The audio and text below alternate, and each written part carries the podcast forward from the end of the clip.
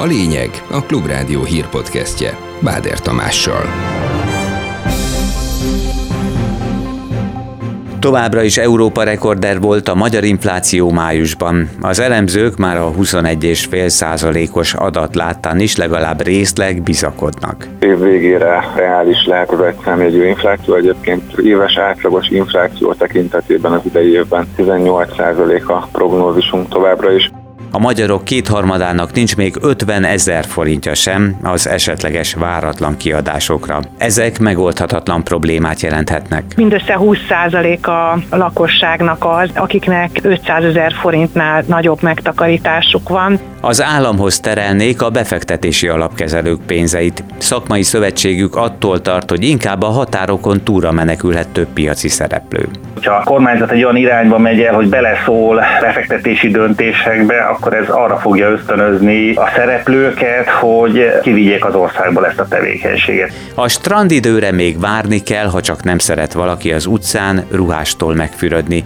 Egyelőre marad a csapadékos, nem túl meleg június.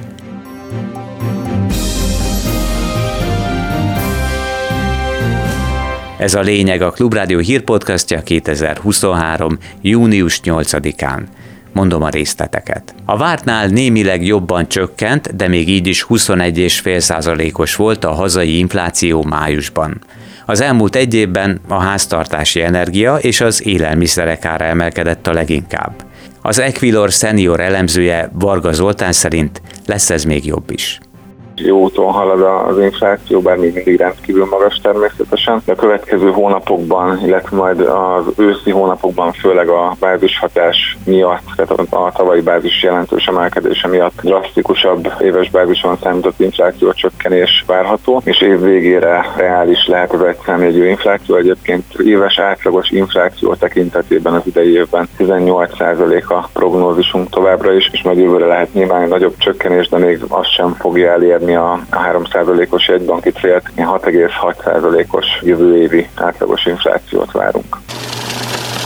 Ki ne szeretné így megszámolni a havi fizetését, persze lehetőleg azzal, hogy minél tovább tartson a munka. Ezzel szemben a valóság inkább az, hogy sok esetben örülhetünk, ha valami apró csörög a zsebünkben. A magyarok kétharmadának egy friss kutatás szerint nincs még 50 ezer forintja sem a váratlan kiadásokra.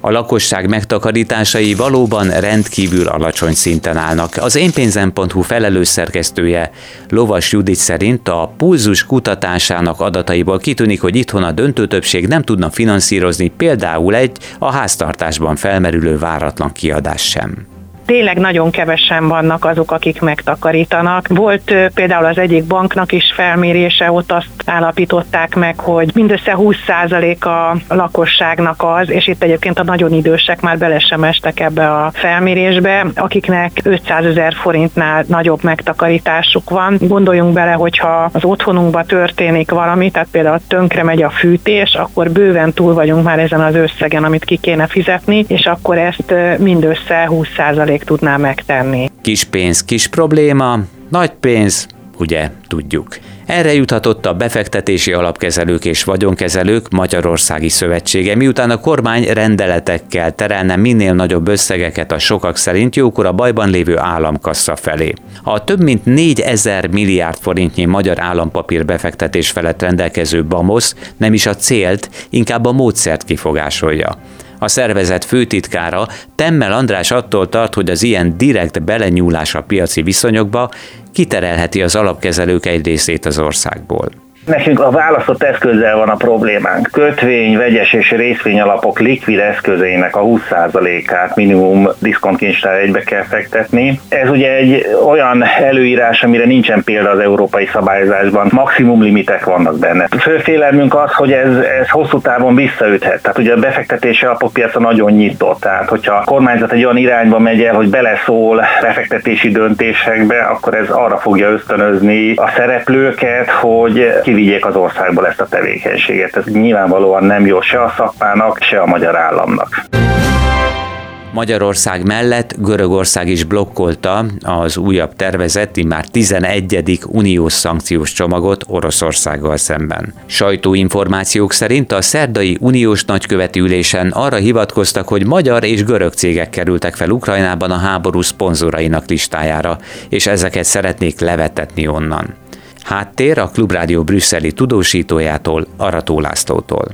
Ezzel a csomaggal kapcsolatban már eddig is szerettek volna a tagállamok megállapodni, de ez nem sikerült. Tegnap volt az utolsó kör, amikor nagykövetek erről tárgyaltak, de nincs megegyezés. Kétfajta ellenvetés van ezzel kapcsolatban. Az egyik Németország azt kifogásolja, hogy harmadik országokat szankcionál ez a javaslat. A másik ügy pedig az egy magyar-görög ellenállás, ez a két ország azt kéri, az ukránok által összeállított a háború nemzetközi szponzorai tartalmazó listáról vegyék le a magyarok kérik az OTP-t, és ettől teszik függővé, támogatják-e ezt a javaslatot.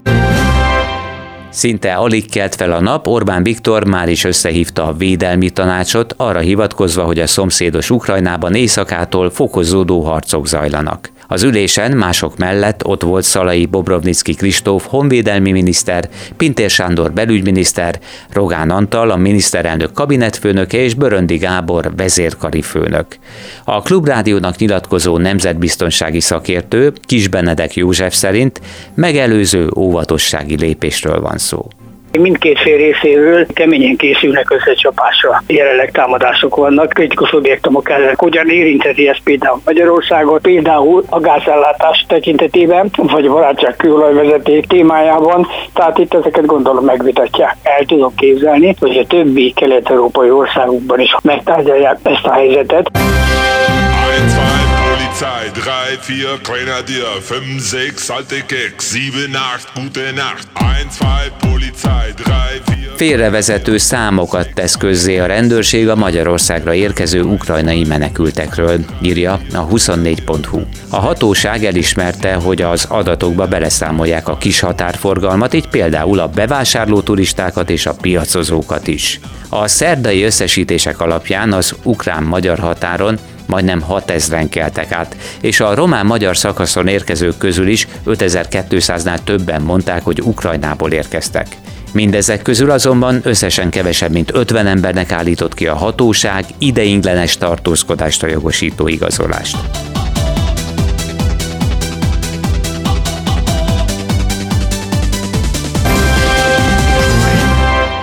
A Fox News szerint Tucker Carlson megszegte a csatornával kötött szerződését, amikor kedden elindította önálló műsorát a Twitteren, jelentette egy hírportál az ügyvédi levél birtokába került másolatra hivatkozva. Hey, it's Tucker Carlson. This morning it looks like somebody blew up the Kakovka Dam in southern Ukraine. A jobboldali konzervatív csatorna egykori műsorvezetője a Twitteren debütált egy videóval, mint hallják, és ezt rövid idő alatt több mint 50 millióan nézték meg. A csatornától lényegében eltávolított médiaszemélyiség ügyvédje szerint a Fox, amely éppen a szólásszabadságra hivatkozva védi magát, megsérti Tucker Carlson szabad véleménynyilvánításhoz való alkotmányos jogát. Korábbi szerződése kizárja a volt fő műsoridős televíziós részvételét bármiféle egyéb műsorszolgáltatásban, történjen az akár streamingen, illetve hasonló tartalommegosztás vagy egyéb digitális terjesztés útján, áll a hivatalos dokumentumban a sajtó hír szerint. Ezúttal a mesterséges intelligencia lehetséges veszélyeire figyelmeztetett friss írásában Soros György. Részletek Csernyánszki Judittól. A mesterséges intelligencia jelentette fenyegetés álma az első helyen a világ legnagyobb figyelmet követelő problémái között. Írja Soros György a Project syndicate szokásosan megjelenő nagyívű elemzésében. Második helyre teszi a klímaválságot. Az oroszok támadása Ukrajna ellen csak a harmadik helyre került. És Soros már a Biden kormánytól is elvárja a mesterséges intelligencia fejlesztésére vonatkozó szigorú szabályozást. 5-20 éven belül olyan erős lesz fizikailag és értelmileg is a mesterséges intelligencia, hogy meghaladja az ember képességeit, és így képes lesz ölni. Félő, hogy az emberiség pusztulását okozhatja a várakozáson felüli gyors fejlődése. Ennél konkrétabb veszélyt jelentett egy késes támadó, aki öt embert köztük négy kisgyermeket sebesített meg reggel egy kelet-franciaországi város parkjában. A megtámadott gyermekek három év alattiak, kettejük állapota életveszélyes volt a délutáni órákban. A tettes egy menekül státusztal rendelkező szíriai állampolgár, akit elfogott a rendőrség. Nem volt korábban dolga a hatósággal, nem szerepel titkosszolgálati nyilvántartásokban sem. Emmanuel Macron államfő a Twitteren gyáva támadásnak minősítette a késelést kirúgta a korábbi versenytársát itthon az Operaház régi új főigazgatója. Lassan elérem azt a határt, ami még a magyar operázi történetben nem volt. 12 év. Azután már tényleg mindenkinek mennie kellett nem akarok ötleteket adni, de... Itt még Orbán Viktor jelenlétében is viccelődött a 2022-es választások előtt, ami után sokan azt gondolták, nem is lesz számára folytatás. A mostani pályázaton is a szakmai grémium inkább Keselyák Gergelynek adott volna bizalmat, de a kultúráért is felelős miniszter Csák János másként Ókovács Szilveszter mellett döntött. Ókovács Szilveszter most koncepcióváltásra hivatkozva Azonnali hatállyal felmondta Kesseják Gergely határozatlan idejű első karmesteri szerződését, írta az Index. Lemondott a budapesti Corvinus Egyetem rektora. Takács előd a jövőben több időt szeretne szentelni az egyetemi vezetési és szervezési feladatok miatt szükségszerűen háttérbe szorult nemzetközi tudományos, közgazdaságtudományi és pénzügyi munkának, kutatásnak. Július 31-ével távozik posztjáról, olvasható a közleményben.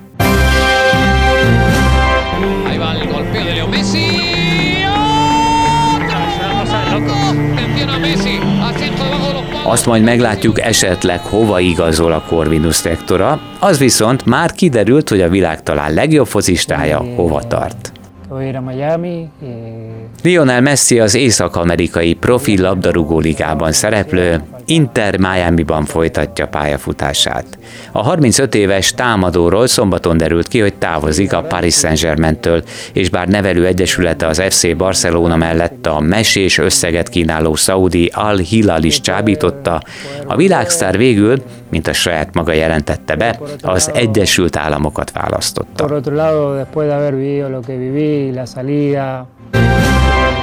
A kanadai erdőtüzek miatt még New Yorkot és számos más amerikai nagyvárost is elborította a füst.